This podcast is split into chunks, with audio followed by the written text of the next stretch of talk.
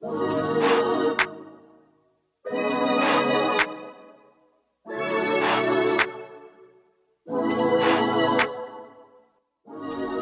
to Happiness Project.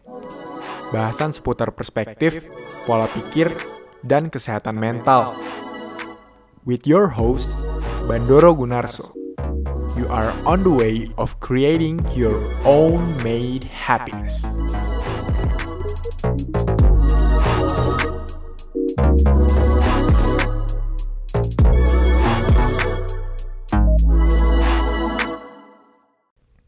Jadi satu dua tiga. Oke, selamat siang teman-teman, kawan-kawan sepergumulan, sepergumulan apa ya? Sepergumulan sesat? Enggak sih, gua gua nggak menyesatkan. Gua bertujuan baik di sini, yaitu untuk apa ya? Untuk bisa membuat orang-orang lebih pintar ya gue nggak tahu mau ngomong apa. By the way um this time I'm gonna talk about addictions. Oke okay? adiksi adiksi adiksi adiksi adiksi. Ya lu udah pasti udah sering banget ngedengar kata ini. Think about addictions it just apa ya not only on drugs ya nggak cuman on drugs not only on smoking but in many things in many aspect of our life we have addictions di sosial media atau di makan. Anjir makan. Gue sangat gue sendiri sangat suka makan. Dan and apa lagi ya? What else? Maybe for for some people it's game. Ya ada banyak orang yang suka game atau for some man is porn film bokep or minum-minum atau apa lagi ya um, consuming media, consuming consuming film yang terlalu berlebihan dan sebagainya. Ya intinya lu pasti udah tahu ya. We we all have different type of addictions. Kita semua punya kesukaan yang beda-beda, punya sesuatu yang beda-beda yang mungkin aja kita adiksi sama hal itu. Ya, pasti masing-masing um, di antara kita pernah ngalamin yang namanya adiksi. Entah apa pun itu, entah seberapa besarnya intensitasnya, entah ringan, sedang berat. Ya ini purely subjektif sih ya. Jadi ya mungkin ada yang hidupnya sempat keganggu sedikit karena adiksi sosial media, karena kebanyakan sosial media jadi uh, apa ya, jadi nggak produktif jadi stres atau karena makanan jadi gemuk dan sebagainya. Entah intensitasnya besar atau kecil ya mungkin ya banyak dari kita pernah mengalami hal itu. But uh, the thing yang ingin gue bahas adalah sebenarnya apa yang terjadi di otak kita apa yang terjadi di pikiran kita apa yang terjadi di badan kita sehingga kita sangat menginginkan hal-hal tersebut. gitu atau apa yang ada di hal tersebut sehingga kita pengen banget gitu. Kenapa sih selalu balik lagi orang tuh banyak banget yang kecanduan sama makanan banyak banget yang kecanduan sama video game atau banyak banget yang kecanduan sama sosial media gitu? What really happened and be able to understanding those things akan sangat membantu diri kita untuk mencegah diri kita biar nggak jatuh ke loop yang sama, ke siklus adiksi yang sama. Gitu. So that's what I'm gonna talk today. Yeah. So um, langsung aja ke topiknya. What make you craving? Apa yang ngebuat lu sangat ingin sama hal itu? Apa yang ngebuat lu sangat ingin buka atau ngecek sosial media terus menerus? apa yang membuat lu sangat ingin makan batagor atau makan indomie di saat lu stres? What apa yang membuat lu pengen banget? So, it has something to do with the brain.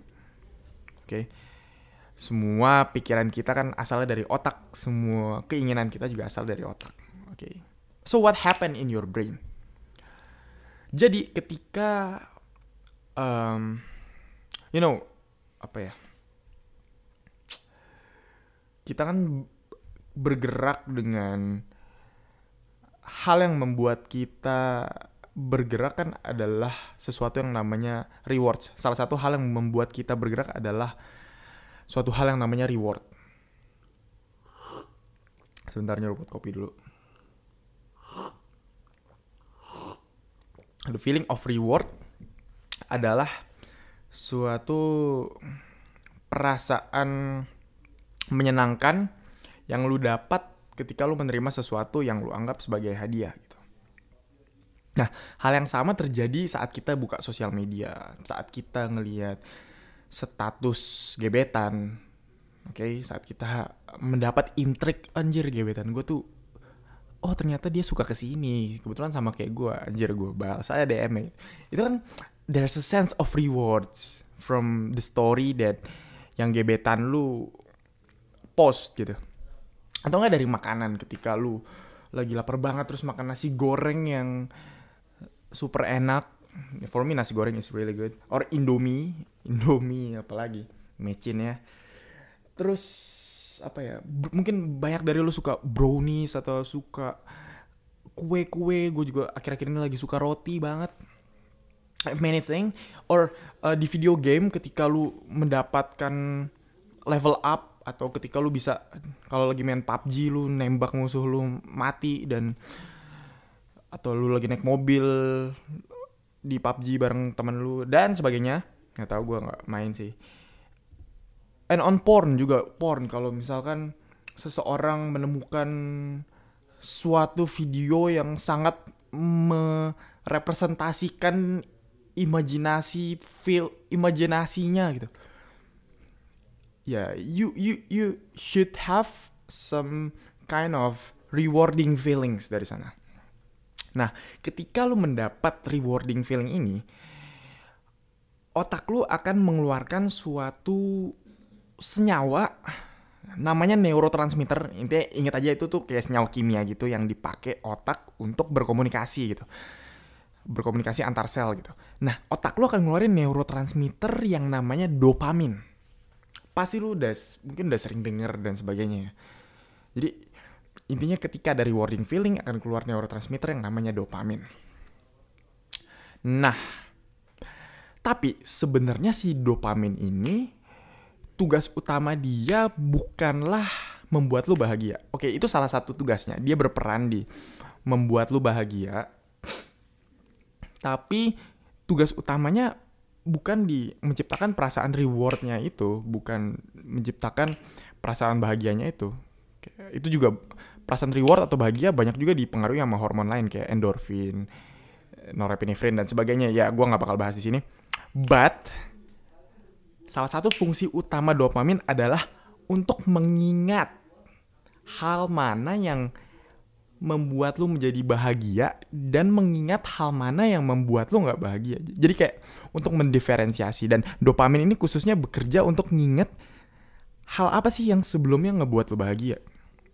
Oke, jadi ketika lu dapet uh, lihat statusnya gebetan di tadi di Instagram, dopamin naik.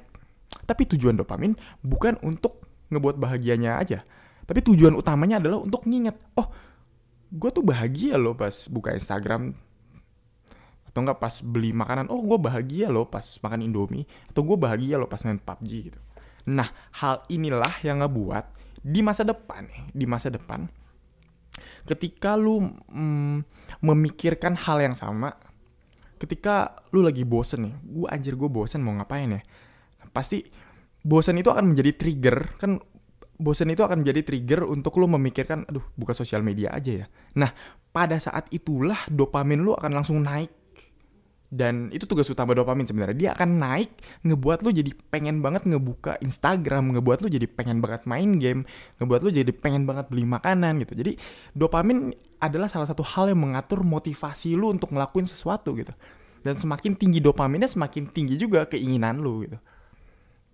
Semakin tinggi juga keinginan lu. Jadi semakin tinggi dopa apa ya ya semakin tinggi dopamin lu saat lu mikirin sosial media atau saat mikirin bokep gitu misalkan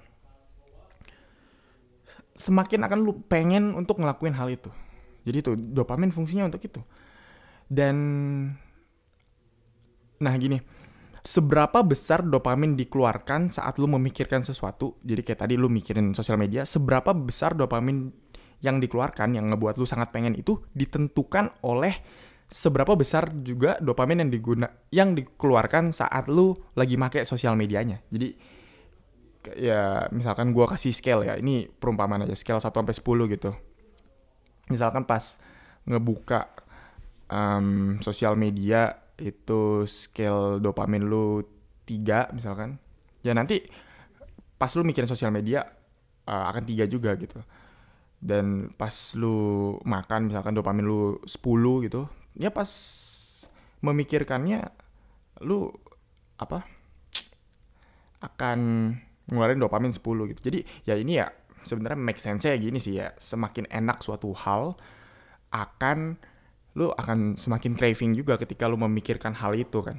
Ya enggak oke. Okay. ya yeah, seperti itu. And tapi ada salah satu hal lagi yang mungkin yang ini uh, cukup mencengangkan. Ternyata selain selain tadi tadi kan gue bilang semakin menyenangkan suatu hal ketika lu mengalaminya akan semakin tinggi juga dopamin yang dikeluarin saat lu memikirkan hal itu. Nah, tapi ada hal lain lagi nih yang juga berkontribusi terhadap seberapa besarnya dopamin lu dikeluarin saat lu mikirin suatu hal yang bisa buat lu adiksi. Dan hal itu adalah unexpectedness. Oke? Okay? Ke ke apa ya? Ketidakpastian. Sabar nyeruput kopi. Jadi ketika hal yang datang sama lu itu tidak pasti, ketika ketika lu melakukan sesuatu dan nggak selalu mendapatkan rewards atau rewardsnya berbeda-beda bervariasi, hal itu akan membuat dopamin yang dikeluarkan akan lebih tinggi ketika lu mikirin hal itu. Nih gue kasih contoh ilustrasi. Ini teknik yang di ini ini alasan kenapa hal-hal yang uh, kenapa ada hal-hal tertentu yang ngebuat lu jauh lebih adiksi gitu dibanding hal-hal lain. Contoh sosial media. Ketika lu ngebuka feed atau ngeliat story, kan nggak semua feednya bagus kan? Nggak semua storynya itu bagus. Kayak feed pertama sampai kelima itu bisa aja jelek. Feed keenam tiba-tiba lu lihat muka gua pas anjir langsung dopamin lu naik gitu. Mungkin aja kayak gitu kan. Jadi kayak di story juga kan nggak semua story menarik gitu. Pasti ada story keberapa yang menarik. Nah sense of unexpectedness inilah ketidakpastian inilah.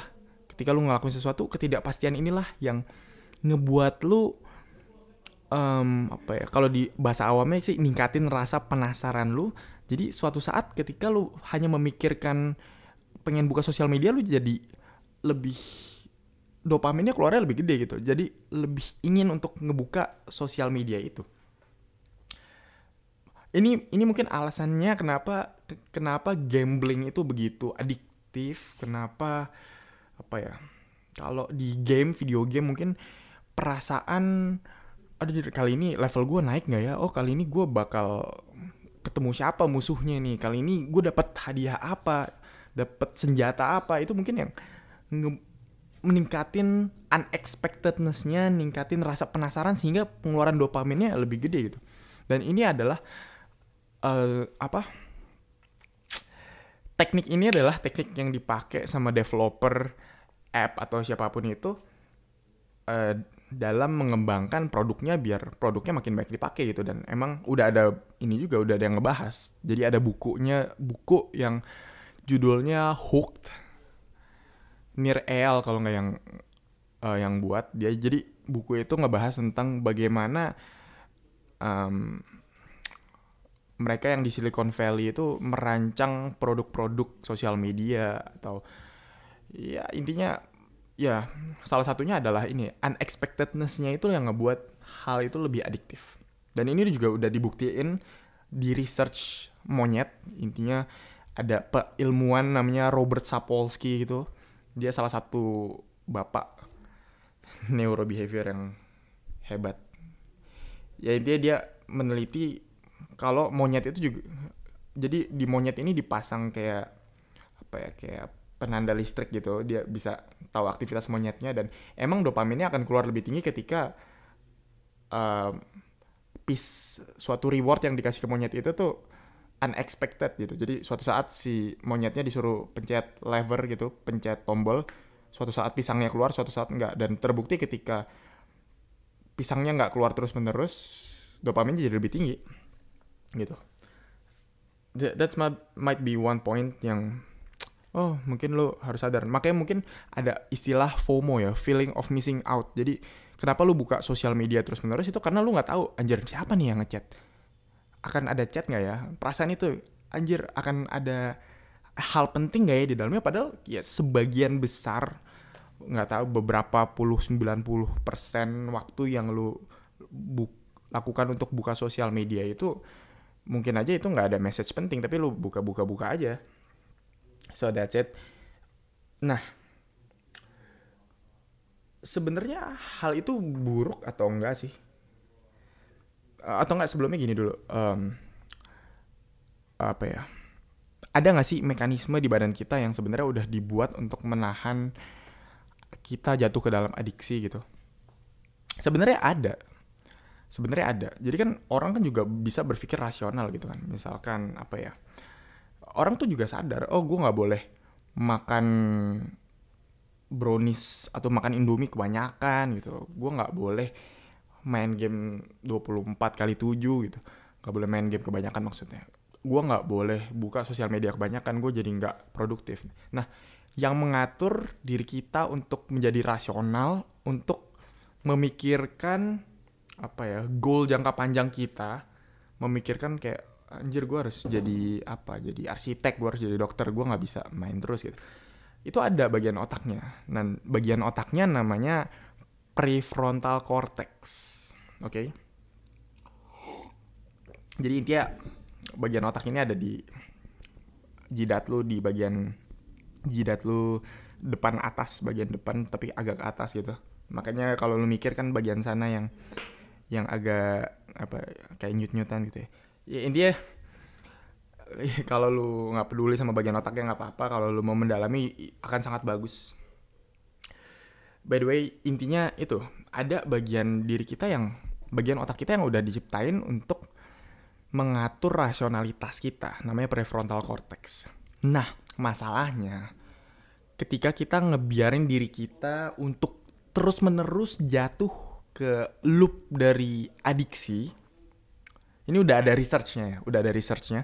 Jadi ketika kita membiarkan diri kita terus menerus adiksi, terus menerus buka sosial media kayak anjir bodo amat lah gue buka buka buka buka atau nggak main game, oh gue buka buka buka buka atau nggak kecanduan narkoba atau apa pun itu yang ketika kita membiarkan diri kita terus menerus ngulangin ke kelakuan adiktif yang sama, kemampuan si prefrontal cortex ini untuk menahan adiksi itu akan semakin berkurang.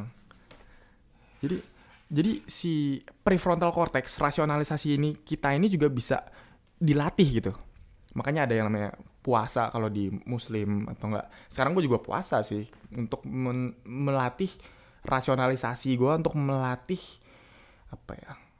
Uh, gratification postponement untuk melatih intinya untuk inilah pemikiran jangka panjang rasionalisasi dan nahan nafsu dan apa pun itu bahasanya intinya itu dia si prefrontal cortex ini, rasionalisasi lu ini bisa dilatih.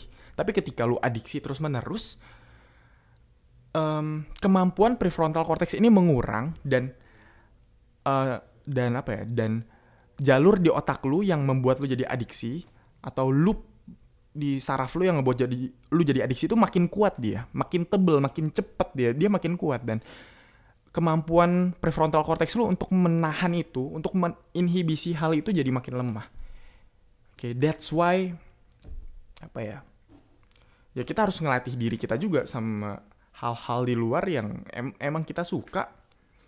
Emang kita suka dan ngebuat kita uh, ada kemungkinan besar ngebuat kita adiksi gitu.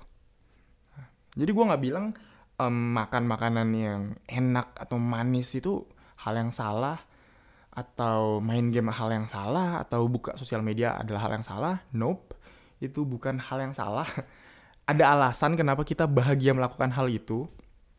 Pasti ada alasan kenapa kita bahagia. misalkan apa ya sosial media bisa ngedekatin diri kita sama teman-teman atau enggak um, apa sih namanya makanan ya pasti ngebuat kita kenyang ngebuat relief stress atau game juga meningkatkan hubungan kita sama teman-teman mungkin ketika main game ya. I feel it pas kecil ketika main apa ya kalau dulu kan ada game bola ya paling terkenal namanya PES atau FIFA gitu. Ketika gue main ya gue menjadi dekat sama abang-abang gue dan ya dan sebagai sebagai sebagainya gitu. Tapi ketika kita melakukan hal itu terlalu banyak kan pastinya jadi nggak baik ya. nah masalahnya hal itu memang didesain untuk kita semakin sering ngelakuin itu itu biar gimana caranya ya consumer ya ngelakuin itu makin sering gitu that's why uh, I think we need to train our own mind, our prefrontal cortex kalau dalam kasus ini untuk bisa lebih kuat dengan cara apa? Dengan cara um, making the rules ya, making the rationality comes in. Jadi kayak mungkin kalau soal makan caranya dengan puasa, kalau game kalau buka sosial media caranya dengan menentukan kapan lu harus buka sosial media. Jadi kayak lu nggak membiarkan diri lu untuk membuka hal itu terus menerus gitu. Kayak apa ya kalau sosial media mungkin kayak lu tentuin kayak misalkan tiap jam tiap satu jam gue boleh buka atau dan sebagainya. Intinya ya mungkin cara-cara spesifiknya akan gue bahas di episode-episode selanjutnya karena nggak akan keburu kalau gue bahas sekarang akan terlalu panjang. Ya yeah, that's it. And apalagi yang tadi pengen gue bahas ya. Ya um, kenapa zaman sekarang di zaman yang teknologi di mana teknologi udah sangat maju di zaman di mana hidup kita sudah jauh lebih enak dibanding beberapa ratus tahun sebelumnya di mana beberapa ratus tahun sebelumnya kan masih banyak perang orang masih ilmu masih nggak terlalu maju jadi orang gampang banget mati sama wabah-wabah virus bakteri gitu ada Black Death dan sebagainya. Intinya zaman sekarang udah lebih enak lah gitu. Kemiskinan udah menurun dan sebagainya. Kenapa di zaman yang semakin enak ini semakin banyak orang adiksi, semakin banyak orang depresi gitu. Kenapa sih pertanyaannya? Kenapa? Gini sih, kalau menurut gue ya, kenapa um, it's getting easy to get addicted nowadays? alasannya adalah karena sekarang itu kita semakin gampang untuk mendapatkan hal-hal yang bisa membuat kita adiktif. Ya karena karena kita sangat gampang untuk bisa mendapat hal-hal yang bisa membuat kita adiksi kayak now happiness is only on your pocket. Lu tinggal buka HP dan buka sosial media and then you can get stimulations from story Instagram, from line, from apa Twitter or anything. Dan kalau mau pesan makanan tinggal hubungin aja Gojek atau tinggal ya banyak ya. Kalau if you want to open porn just download aja VPN and just open. Ya ketahuan deh. And if you like video game tinggal download. Dan sekarang main di HP aja gitu udah gampang and you wanna get any food apa dan sebagainya tinggal ya intinya sekarang semuanya sangat mudah. Dan karena hal itu semakin mudah orang dulu kan gak segampang itu ya. Kalau mau gak segampang itu sekarang makin gampang. Nah karena hal itu semakin mudah dan untuk mendapatkan hal yang benar-benar profound mendalam menimbulkan kebahagiaan menimbulkan meaning bagi kita itu lebih susah dan butuh effort lebih kita jadi cenderung untuk melarikan diri ke hal-hal yang bisa ngebuat kita adiksi tadi, ke superficial happiness tadi. Contoh ya, pastinya akan jauh lebih susah untuk apa ya? Untuk nih jadi kebahagiaan yang mendalam, kebahagiaan yang profound yang sifatnya jangka panjang itu enggak adalah hal yang cenderung lebih susah dan butuh effort untuk dilakukan. Kayak building a wonderful family, kayak living with your passions dan lain-lain. Kayak misalkan passion lu lu tahu passion lu apa ya? Public speaking gitu. Nah lu tahu lu suka gitu. Tapi untuk bisa bekerja menjadi public speaker untuk bisa punya skill lebih untuk bisa jauh lebih menyukai kegiatan itu untuk bisa mendapat uang dari pekerjaan itu kan butuh effort ya kan butuh effort lebih lu butuh latihan butuh mengabaikan kesenangan sesaat untuk kesenangan jangka panjang gitu. Karena hal itu lebih susah dan kayak sekarang gampang banget gitu kalau lu mau melarikan dari hal itu dari kewajiban itu dari belajar atau misalkan lu kuliah ya lu belajar dan sebagai macamnya itu karena untuk melarikan diri sangat gampang ya apa ya orang jadi mungkin jadi sebagian mungkin jadi banyak orang yang kayak melarikan diri aja gitu. Kayak ya udah gue main game aja terus atau enggak gue buka sosial media aja terus. Kayak hal-hal yang ngasih pleasure ke kita itu dipakai sebagai alat untuk melarikan diri dari dari apa ya dari our long term happiness dari hal-hal yang sebenarnya akan ngebawa profound happiness kepada diri kita gitu. Lagi-lagi karena untuk mendapat profound happiness itu butuh effort, butuh apa ya, butuh gratification postponement dan untuk mendapat hal yang untuk melakukan hal yang adiktif itu begitu mudah, begitu gampang didapat ya. Jadi ya, ya mendingan gue melarikan diri aja gitu. Ya, yeah. In effect apa ya, in effect Oh dan gue pengen bilang sebenarnya nggak nggak nggak salah gitu nggak nggak salah. Tadi kan gue udah bilang juga sih nggak nggak salah untuk buka sosial media nggak salah untuk makan. Makan makanan enak dan manis nggak salah asal dibatasin gitu.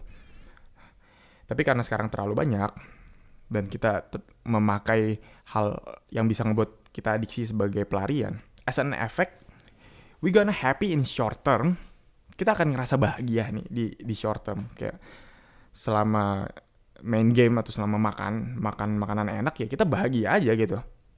But in long term kita nggak bisa menghindari kenyataan kalau suatu saat nanti kita harus nyari duit sendiri harus kerja kerja akan menjadi salah satu hal yang mengisi sepertiga dari hidup kita di masa depan dan ketika kita nggak bekerja ini gue ambil contoh kerja ya. Dan ketika kita nggak bekerja sesuai passion atau kita ya di mana untuk bekerja sesuai passion itu butuh effort butuh lu butuh ngelatih skill dan sebagainya macamnya. Dan kalau lu nggak ngelatih itu malah akhirnya dapat kerjaan yang lu nggak suka. Ketika kita suatu saat ditempa sama realita itu itu akan jadi sangat destruktif jadinya ya mungkin termasuk diri gua dan banyak orang dari society kita sekarang perlu menyadari kalau kita nggak akan bisa menghindari realita di masa depan itu.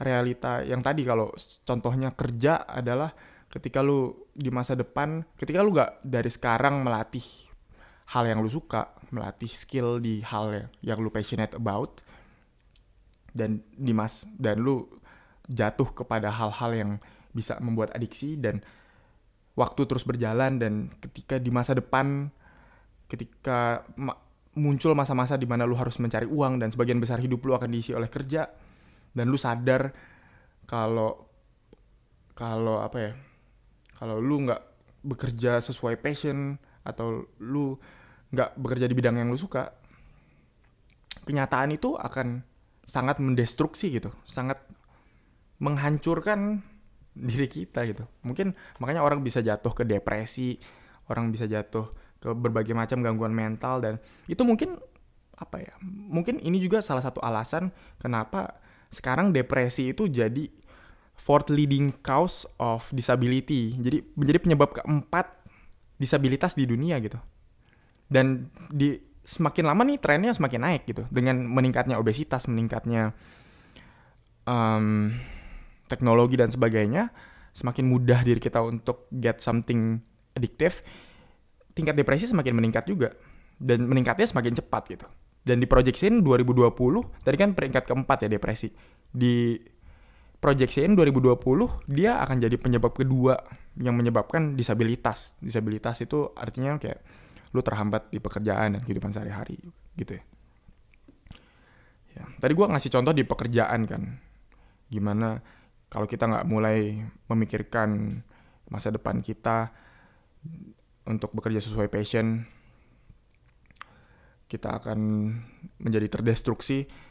Mungkin hal-hal hal-hal yang lain juga berlaku gitu kayak di keluarga di hubungan sosial. Gimana kalau gimana kalau kita nggak mulai membangun social connection yang mendalam dan profound dari sekarang?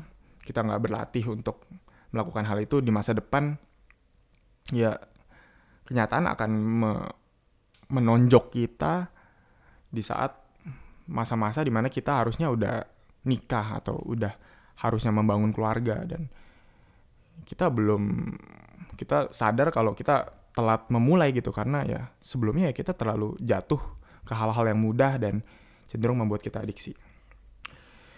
Ya, yeah, so that's it.